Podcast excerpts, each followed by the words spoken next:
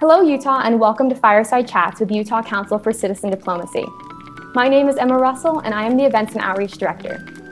These Fireside Chats are short conversations with Utah's citizen diplomats who are reformulating the American worldview from one of despair to one of hope during a time of multiple crises. We hope that the embers of this conversation will light a fire in you and a spark of excitement for the future ahead.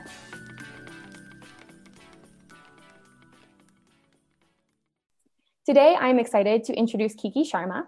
She is a refugee from Bhutan who grew up in a refugee camp in Nepal. After resettlement in Utah, she became a restaurant owner and manager, and with hopes of being a future accountant. Welcome, Kiki, and I believe I definitely speak for all of us when I say how happy we are to have you join us today. How are you doing? Thank you, Emma. I'm doing great. It's absolutely my honor to be here. I am excited and a little bit nervous. um, everybody actually coming in here, it makes me really happy. And I am excited to share my story. And if you have any questions, I'd be happy to answer them. Great.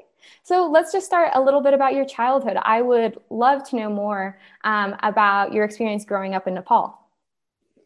Um. So yeah, uh, obviously everybody know knows now that I came here as a refugee. So I, um, talking about the family history, my parents were born in Bhutan. Uh, people said it's the happiest country in the world. And they were born there, but because of the religious war, they got kicked out of Bhutan and they ended up being a refugee in Nepal. So that's where uh, I was born, and all of my siblings were born in Nepal. My parents spent probably about twenty plus years in a refugee camp. Um, but then childhood there was the best childhood memory I have. Like, it's the best life I could ever ask for. Um, it was great. So we had a really good um, school. Our school was actually an English media school. We were taught in English, math, science. It was hard, harder than here, actually. Um, but because we never actually communicate in English in a, in a classroom or outside, we always spoke Nepalese. So that's why we still have an accent. I still have an accent. Um, so, but writing wise, reading wise, Uh, it was great. We all knew English a little bit before we came in here. Um, but what else? But it was it was good. It was really great. You know how people, a lot of people think, oh, um, they're refugee, their life must be really hard and difficult. And I think maybe that's true in other other places, other countries. But the place I came from was nothing like that. It was it was great, and there's no regret. That I am actually so proud and. And I'm great that I actually, I was born in a refugee camp, because I felt like if I wasn't, then I would not be here today. So that's how I like to think. Yeah, and what are some of the, the stories that your family passed on? So how many generations of your family were in that refugee camp? Your parents were with you, and did you have other family members as well? Yeah, a lot of families. Uh, But my my um my father's side of his family, they're all in India, so they lived in India. Uh, so mostly my mother's side, but my parents still have a lot of families in Bhutan. Uh, they are Bhutanese. They live there. They grew up there. They're there, so they're like Bhutanese. But I do have a lot of families now. They're in a different state. They did come here as a refugee. Um, but we had a lot of families back then. Yes. And you, I, I remember when I first uh, contacted you, you kind of described yourself as, as American, but your culture is Nepali Hindu and you're from Bhutan. What is it, when you came to America, what does it really, how, how do you, does that identity really encompass who you are today? How do you make sure to carry those traditions and, and your family with you? You know, that is an interesting question. I do have to sometimes fight with my father, because he wants me to say, I'm a Bhutanese. And I say I'm a Nepalese, because I, I was born in Nepal, and I, I grew up in a culture there, and I speak Nepalese, but I speak zero Bhutanese. I don't really know the culture there. You know, um, they have a whole different culture, even though like India, Nepal, and Bhutan, we share these similar cultures and very similar food, and, you know, but then I don't speak their language. I hardly know anything about it. But I, I grew up in Nepal, and but I know the Nepalese culture versus I know more about Indian culture, because my grandparents lived in India. So we used to go and visit them often. Um, and I do speak Indian, a little bit of Hindi. Um, And he said, well, you're not Bhutanese, you're not Nepalese, but you're Bhutanese. So that's why I have to argue with him a lot. And it is interesting because I am also confused myself when people ask me, um, I'm confused if I should say I'm Bhutanese because I don't speak the language, or if I should I'm Nepalese. But my parents, but my grandparents are Indian. So I'm all mixed, and I'm now a citizen here. So, but I, that's like, you know, I don't know. It's, I ha- I feel like when people ask me, what's your nationality? I feel like I have to just like start my conversation, like the whole conversation of where I came from and where I grew up, and, you know, instead of just saying, oh, I'm Nepalese or Bhutanese. Yeah, that's that's super, super interesting. Huh. So when your when your family came here, were you guys resettled directly to Utah? Was this the first state you were resettled to? Yep, we came here directly in Utah. A lot of people asked me why Utah, and I was I think I was really young enough not to make a decision.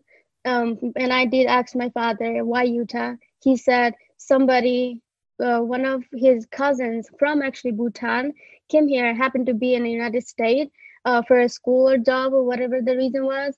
And then he visited a couple of states, uh, and then he really liked the Utah so much. And then he told my father that you guys should go to Utah. And I think maybe the reason why is probably the mountains. We have really good mountains in Bhutan and in Nepal, like big mountains. So I want to say maybe when he came here, he felt like he was in, in a home because of the mountains and the environment here. And he said people are really nice. And yeah, you know, we have a really good community here. People are nice, and we really like the mountains. So we're we're used to it now. You yeah. know, we don't want to move. We just want to stay in Utah. No, that's awesome. And I've actually heard that that sentiment before about how the mountains are just kind of this comfort. It's a similar geography, and you kind of just like feel that at home um, aspect to it. So that's that's interesting to hear as well. Can you tell us more about what what's the Bhutanese or Nepalese um, culture and community in Utah? Is there a pretty large like group of you guys who are like, do you guys have cultural centers? How do you guys kind of stick together? Yeah, we, we had a lot of Bhutanese community here, really big community here. But for some reason, they're all moving to East Coast. Uh, I think some families moved, and then they started, you know, following their families and their neighbors. Oh, something that I wanted to mention is um, in Nepal, our neighbors were our family. Like everybody knew everybody, you know, we'd be sharing food, just anything. They're like family. And it's kind of, it kind of felt weird here because you don't really know what's who is next door. You know, you don't really communicate. You don't know who's your neighbors. Um, so that part, I still, I've been living here for ten years, and I still feel a little weird. And I really miss that part, you know, having our neighbors as a family, like sharing food and sharing everything else. Um, but anyway, so I think people started following their neighbors and people they know were, you know, their the family, friends. So most of the people uh, already moved to Ohio or Pennsylvania, like more of the East Coast. Um, so right now we don't have a huge uh, Bhutanese community right now, but we do have, you know, maybe fair enough for us to go and chat here and there. Um, and we do have a Nepalese community here too, yes. No, that's great. So I think that that leads us pretty well into discussing your restaurant. So you're the manager and owner of Bhutan House Restaurant. Um, and so you guys have Indian, Nepalese, and Bhutanese cuisine, which is, it all makes sense now why those are the three cuisines that right. you guys focus on. Can you tell us just more about your restaurant, the kind of food you guys serve, and really just the history of how you built this small business? Yes, absolutely. Um, so when we first started off the um, Spice Kitchen Incubator, um, my father, I think somebody, his friend used to work for a state. I don't know where, somewhere. And he found out about the Spice Kitchen, and he came and told my father, hey, there is something that we can like make our food and let people know, da, da, da. He's like, okay, that's so cool. Let's go and try it. So he went there and took classes, and he was like, this is so cool. We should really start cooking our food and then do caterings and books and, you know, whatever we need to do, let's do it. And so that's where my mother is a better cook than my father, or I guess before, before we actually had the restaurant. That's great. And it's a secret, I guess. No secrets anymore. Um, but my mom's a really good cook. She is the best cook. Um, so, and then, yeah, we, my, my father took a lot of classes that, that was, you know, requirement classes to actually be able to work in the kitchen and, and whatever we need to be doing. Um, so that's where we started off, and then we started up cooking in a Spice Kitchen, very small kitchen, a lot of people. Um, they have a better kitchen now, way better. But I think we have the restaurant right now because my father, or as a family, he has a really good family support. Like for us, family matters a lot.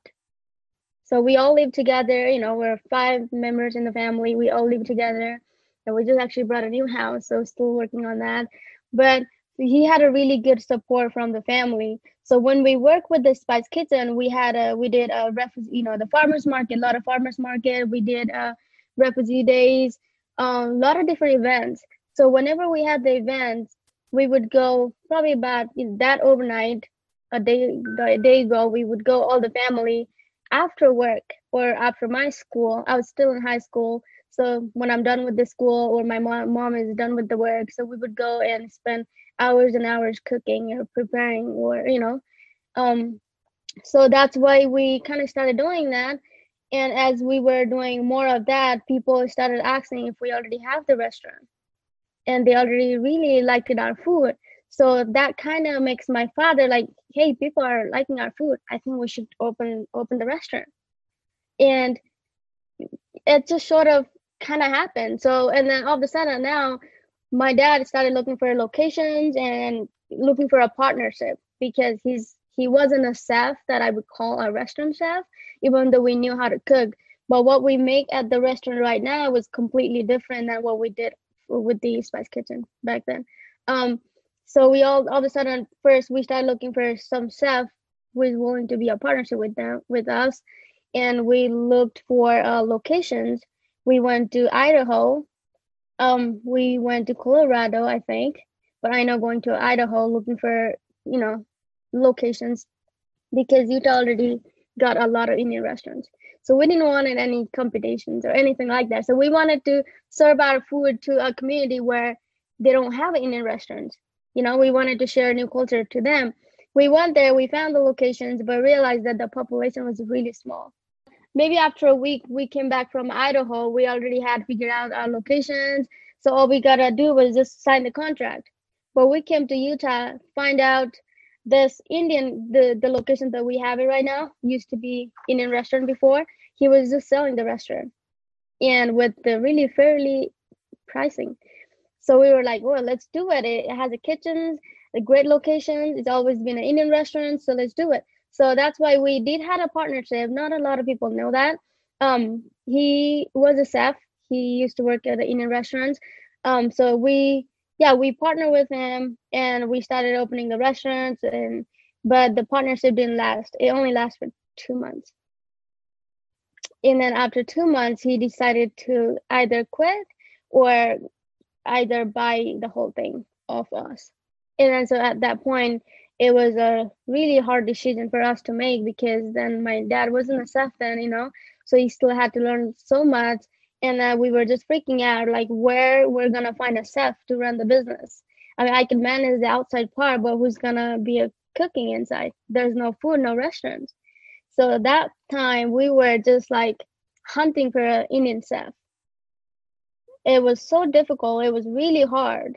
And we were just, we came home and then they wanted to know the decision, you know, right right off the bat. Like we didn't even, they didn't even give us a week.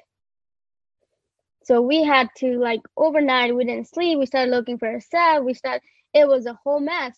So finally, I think it was, God is good. You know, I think it was just a luck that the same night, the same night, um, well, tomorrow morning, we were supposed to tell him who's going to own the business.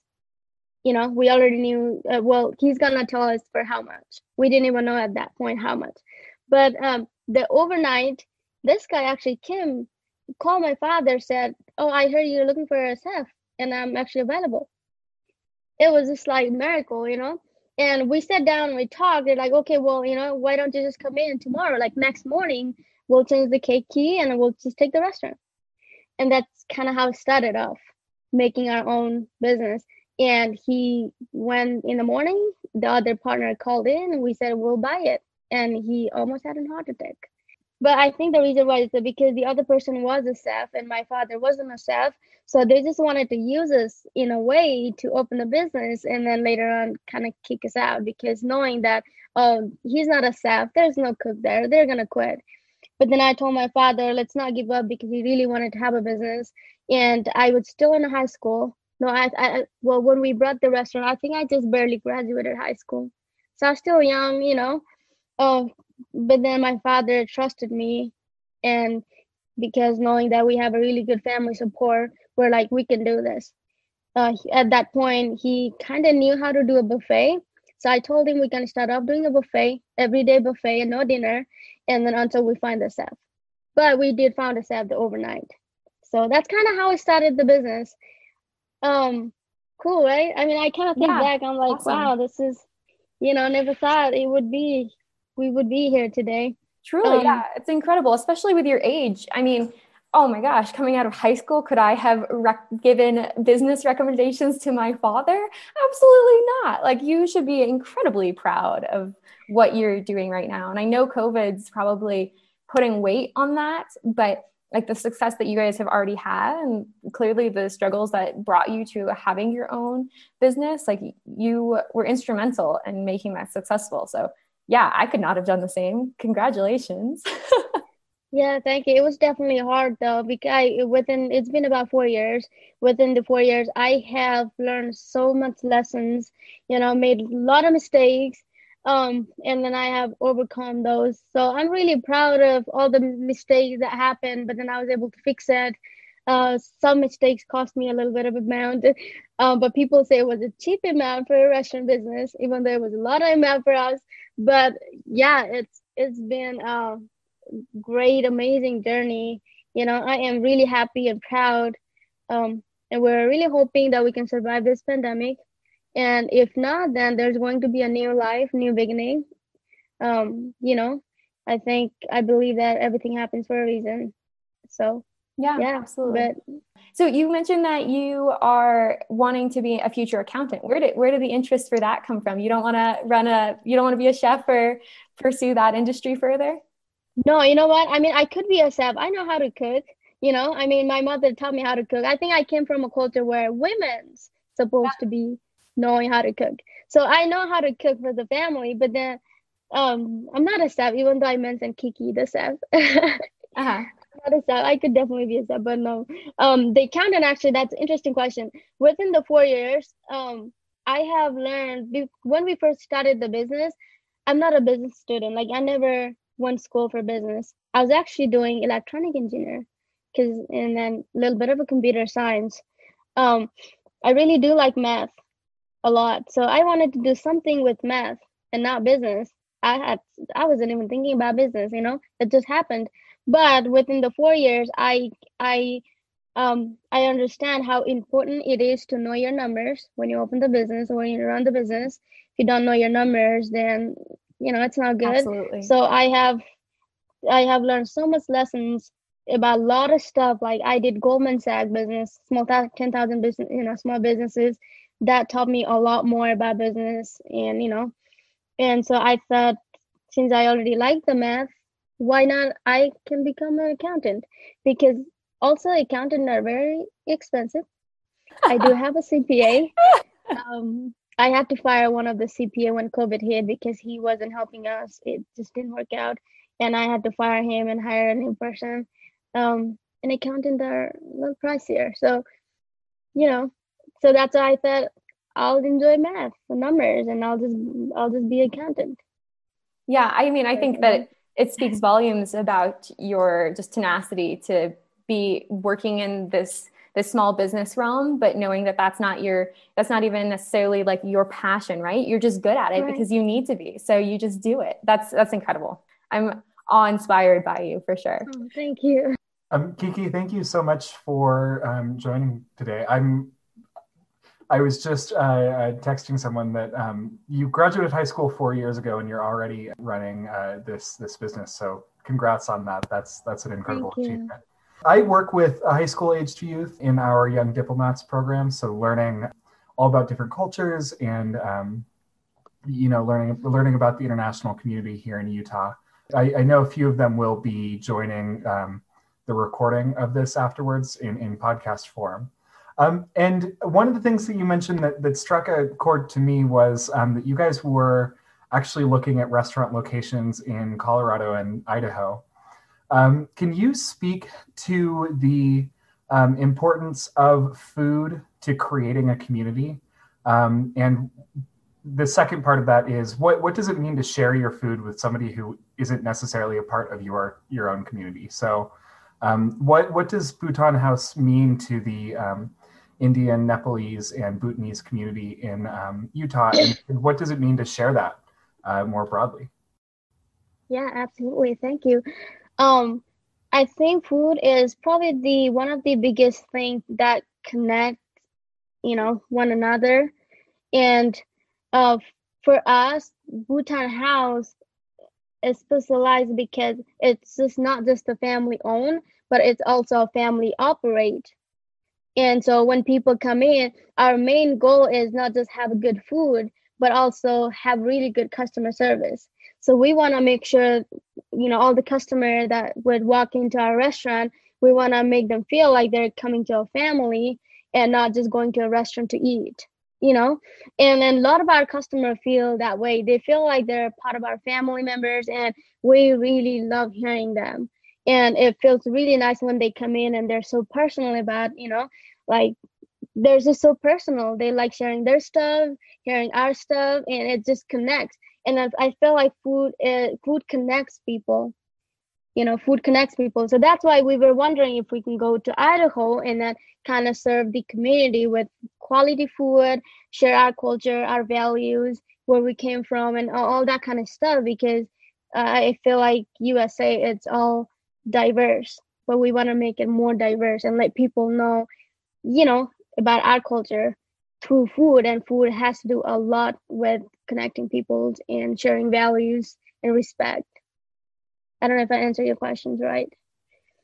Yeah, thank you so much, Kiki. Hey, I'm Gary Crofts, and um, yeah, just when you're talking about the customer service at your restaurant, Bhutan House has excellent customer service. Oh, thank you. I love your. You buffet. Do look very familiar. Um, but uh, just wondered if you could kind of give us some background on the refugee situation in Bhutan and Nepal. Um, what were the kind of causes behind that? You mentioned that there was some religious tension, um, that the group of Bhutanese were driven out of Bhutan into Nepal, and kind of uh, maybe give us some background on, on what are the underlying causes of that. Okay, thanks, Gary. You look very familiar, so you have definitely been to the restaurant, and I think I know you're right. Anyways, um, you know, I'm gonna answer that question, but then since I I didn't grow up in Bhutan, I don't know the whole one hundred percent story out of it. My parent, my dad would know definitely, but he's not here right now to answer the question. But um. I think uh, the Bhutanese people, there is their their their religious is probably Hindu, uh, Buddhist. So their majority people are Buddhist. But back then, there are also Hindu people living in Bhutan. So I think because of the Hindu versus Buddhist, there was a you know religious war. And I'm just I'm not gonna make it really long because I might be wrong, and I don't want to say anything wrong, you know. um, but I think because of the Hindu versus uh, Buddhist, you know, they they had a religious war, and then that's why they started, ki- you know, killing people. They started kicking out people who speak Nepalese. Uh, my father said that um, you were so when you go to school, offices, or whatever you go to, you were supposed to wear the national dress from Bhutan, which is completely different than Nepalese. If you don't do it, then they they will start torturing you, you know, beat you up or do something else. And then, then eventually the things got really worse. So they started actually going over to your house and then, and then, you know, like um, kidnapping, I mean, beating up women and doing all this crazy stuff, uh, killing people, kicking out. And I, my father one time said that, well, let's just say you have like five members in the family, but one of your member, you know, one of your son or daughter is missing in your house. They'll come and they'll start like investigating, like, where, where is your son? Like, we need it right now. And then they will start torturing your family because of someone else's problem, you know, lot of stuff happening. So, um, and a lot of people started running because they had to save their life. And I think that's where all the people ended up, you know, being a refugee in, in Nepal. And over the, when I was in Nepal, they had done a lot of protest to have Bhutanese government to take them back. Never really happened. They would not pass through India. Um, we had an India, you know, Indian border. They would just go, and then the Indian border wouldn't let them go through. So they did many protests, but nothing worked. And then eventually, I think people started kind of taking the opportunity to go to different countries like U S A, Canada, and I don't know, I think there are seven or fourteen different countries that we had an opportunity to go. Um, and then, yeah, people started coming in because they kind of get give up. And now I think I heard there are uh, uh, thousands of people still living in a camp, but they do not have the same benefits that they had it twenty years ago. And now I, I think the government stopped taking the applications for refugees, especially U S A, you know, here. Um, they kind of regret not not making the moves earlier. And so, but yeah, I, I think that's what's happening in Nepal now. And in a, in a camp, it's it's worse than, you know, it, it's not good right now, I think, because of they're not going to have a job. Um, you know, and the government stopped taking care of them with the food and shelters or whatever that we had it twenty years ago. And uh, thank you. Yeah, I, I hope I answered that question. Yeah, excellent. Thank you. Thank you. Do we have any other questions? Yeah, go ahead, Dion. Hi, Kiki. My name is Dion Saxby. Um, I really appreciate you taking out the time of your day to talk to us. No, um, thank so you. Thank you for all coming in here. So my question is, what do you think your next step is with the restaurant? Do you see yourself opening new locations? And if so, where? Wow. Yes. Uh, I mean, so my next step would be kind of getting through this pandemic. And, and hoping that we can su- still survive, you know, survive the restaurant. But if not, then, yeah, I will I will probably think about something else that that's a business. Now I'm really into business now that I have learned so much, you know, that has to do with business, opening business and things like that. And the, the best part opening a restaurant is how much networking I have now, because I think networking is, it's really big. And I am so grateful and happy that I know all these great people out there who, who is willing to help me if I need to. So, but right now, I think I kind of want to promote or do more of the caterings because dining is definitely slow because of the COVID. Uh, even if it's if it was used to be a, I mean, even if it's busier now because of the six feet with the social distance, we can't really feed all the people that would come in, and so. But we're doing two goes, um, but we are doing more caterings. So we will, I will have to kind of expand the catering business uh, to kind of, you know, keep the business alive.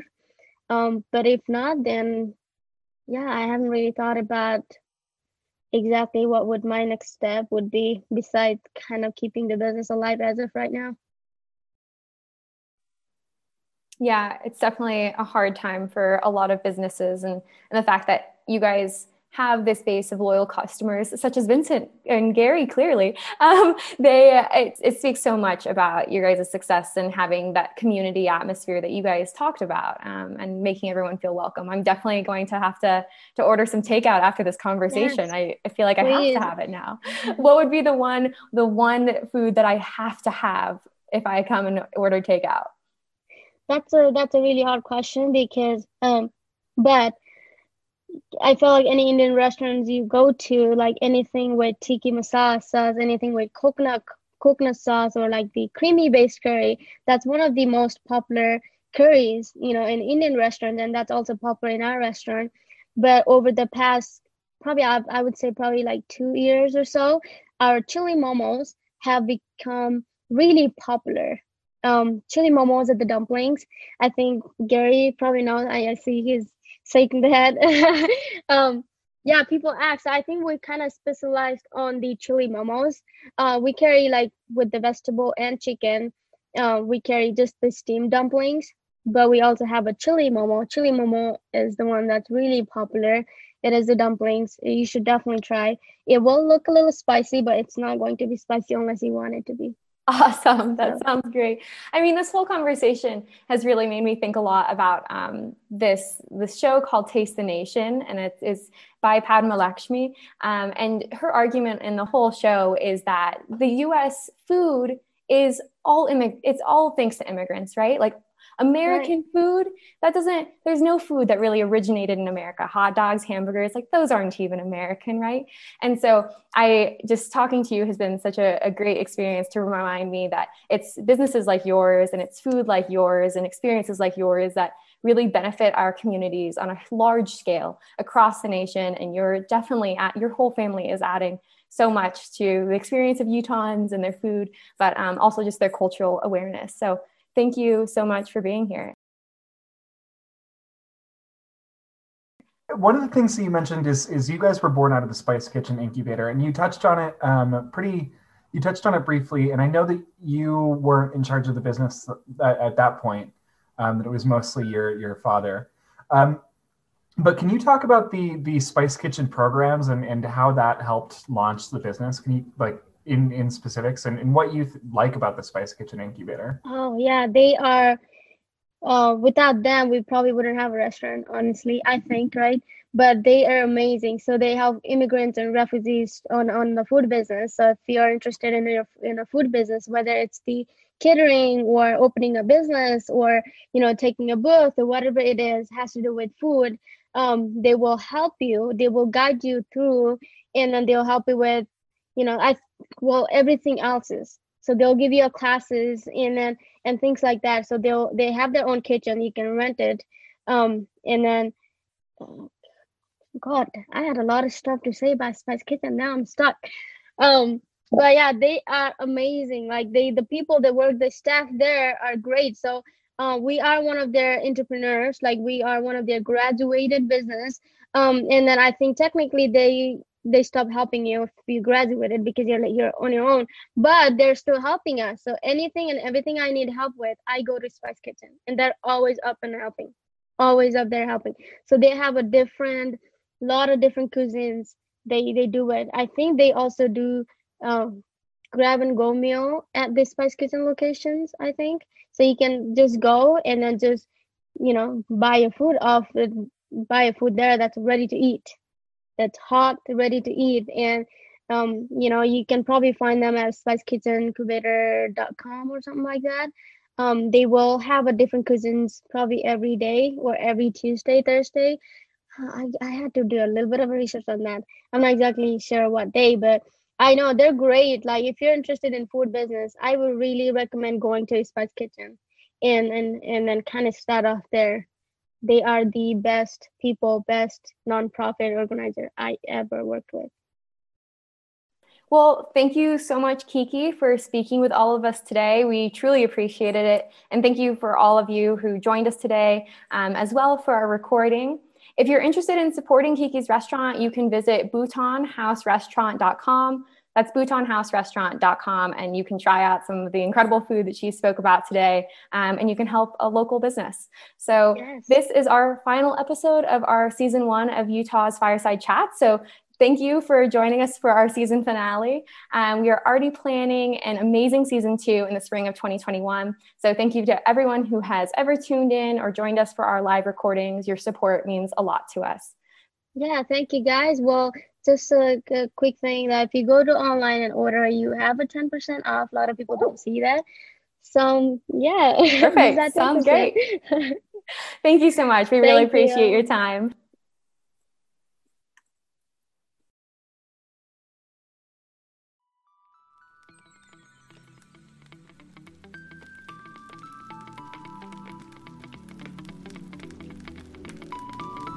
These Fireside Chats are brought to you by the Utah Council for Citizen Diplomacy. Special thanks to Kiki Sharma, our guest speaker, Westminster College as our continuous partner, our Executive Director, Felicia Maxfield Barrett, and I'm Emma Russell. I'll see you on the next season of Fireside Chats.